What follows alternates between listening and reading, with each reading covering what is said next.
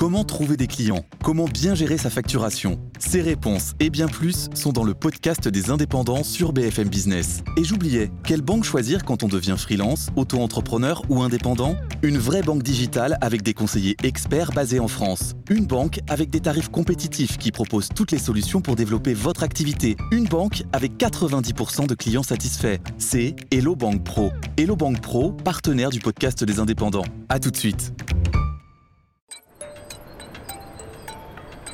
Brigitte Macron, l'influente. Troisième épisode, En pleine lumière. Un podcast BFM TV raconté par Pauline Revenat. Le jour de la passation de pouvoir, Brigitte Jouillet guide Brigitte Macron, pas à pas, depuis le perron du palais présidentiel. Elle décrit ce moment si particulier. C'est moi qui l'accueille, je dirais, dans le hall parce que le François Hollande n'avait pas de première dame officielle. Mon mari était secrétaire général de l'Élysée à l'époque et je connaissais bien Brigitte, donc ils ont décidé que je serais là et qu'en plus ce serait assez sécurisant pour elle en arrivant. Dès l'entrée, dans le palais de l'Élysée, les deux femmes s'isolent pour évoquer ce nouveau cadre de vie et de pouvoir. Et on rentre dans ce petit salon et là on a passé un quart d'heure toutes les deux. Elle a commencé à sentir ce qu'il attendait. Et on a parlé en fait de l'Élysée, c'est-à-dire de la maison elle-même. euh, Un vaisseau amiral dans lequel travaillent plus de 800 personnes. Un univers très codifié. Elle rentre dans un monde qui est un monde nouveau, avec des règles, avec euh, euh, un protocole. En plus du reste, il allait falloir qu'elle voilà, euh, qu'elle tienne et, et des relations fortes qu'elle allait avoir avec ces gens qui allaient travailler pour elle, pour le président et avec lesquels elle allait vivre. Ses premiers pas sont examinés à la loupe. Pour la cérémonie d'investiture, Brigitte Macron a choisi une robe tailleur prêtée par la marque Vuitton de couleur bleue. Une première dame qui veille à rester discrète, toujours à distance raisonnable de son mari devenu président. Car même si c'est lui qui a été élu, elle intrigue et fascine dans le monde entier. 64-jährige Frau Brigitte gesprochen, wie über den 39-jährigen selbst.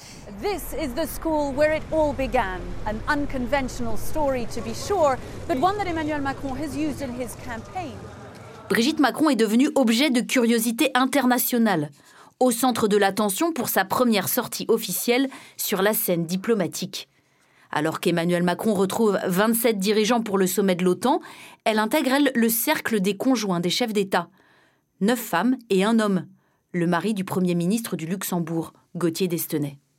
On s'est retrouvés euh, tous les deux à Bruxelles et on a entouré de, on était je crois une petite dizaine de, conjoints.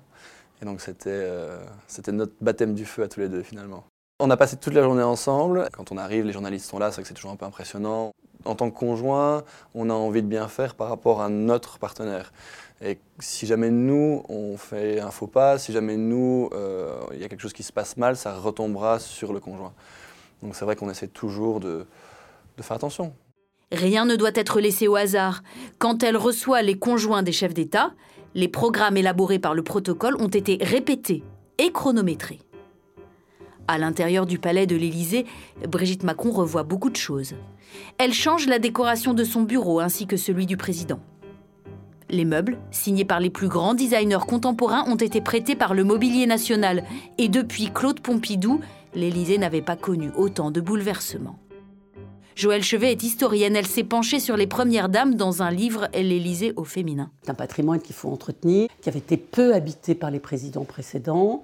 Donc là, on se retrouve en, face de cinq pièces qui, étaient, qui avaient déjà été remeublées auparavant par Carla Bruni et qui donc avaient été un petit peu modernisées, je dirais, mais qui avaient quand même besoin d'être restaurées.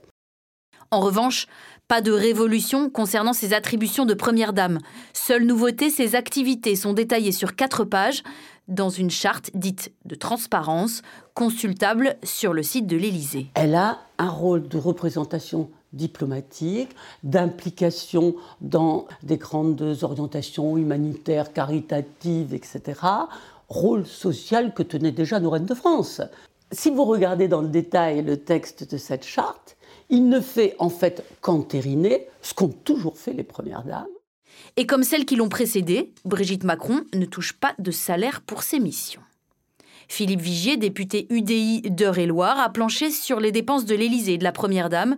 Il a remis plusieurs rapports. Elle n'est pas rémunérée, elle n'a pas de rémunération, elle travaille à titre bénévole. Il faut être très clair, euh, les frais de coiffure, les frais de maquillage, les frais d'habillement, tout cela, elle les paye avec ses économies ou avec l'argent dont elle dispose.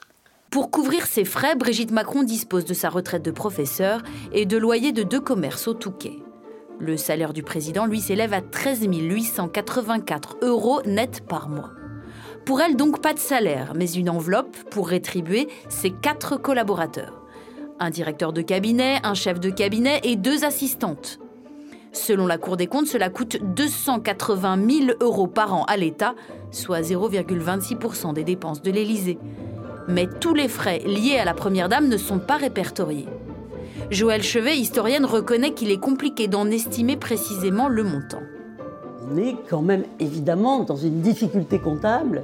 Bon, évidemment, que coûte une première dame? Elle a le vivre et le couvert à l'Élysée, et ils font des voyages à l'étranger dont elle est évidemment euh, euh, auxquels elle participe euh, le plus souvent. tout ça, ça a un coût. C'est pas chiffré, bien entendu. Ne figurent pas les officiers de sécurité, par exemple, ni la coiffeuse maquilleuse de l'Élysée pour ses apparitions publiques, ni même les sept personnes qui s'occupent de son courrier, entre 150 et 200 lettres par jour. En bonne élève, Brigitte Macron n'insulte ni le passé ni l'avenir. À l'Élysée, elle n'oublie pas d'inviter les anciennes premières dames, convie aussi les époux Sarkozy. Un dîner en juillet 2017 raconté par l'ancien président de la République dans son dernier livre intitulé Passion. Bruno Jeudi le détail. Il dit euh, qu'il a, qu'il a beaucoup d'affection euh, et qu'il est touché par la simplicité et la sincérité de Brigitte Macron, qui ce soir-là lui aurait dit, puisqu'il la cite, hein, euh, J'ai beaucoup de sympathie pour vous et je ne le regrette pas. C'est la phrase qu'il cite, Nicolas Sarkozy, qui, entre les lignes, vaut sans doute J'ai voté pour vous en 2007. Des invitations avec parfois une mise en scène particulière, comme pour Bernadette Chirac, en septembre 2017. Jacques Vendroux, journaliste sportif proche de la famille Chirac et des Macron. Donc il y a un repas, un déjeuner. Euh, Bernadette Chirac est très fier de retourner à l'Élysée. Euh, il y a un rideau qui s'ouvre. Et il y a tous les collaborateurs de Bernadette Chirac qui ont été invités à boire le café. Et là, la standing ovation. Un an après l'Élysée, son parcours semble presque parfait. En juin 2018, 67% des Français se déclarent satisfaits de Brigitte Macron, mais son image va se brouiller. À suivre, le quatrième et dernier épisode, à l'épreuve du pouvoir. Brigitte Macron, l'influente, un podcast BFM TV raconté par Pauline Revenat. Une série en quatre épisodes à retrouver en intégralité sur toutes les plateformes audio de streaming.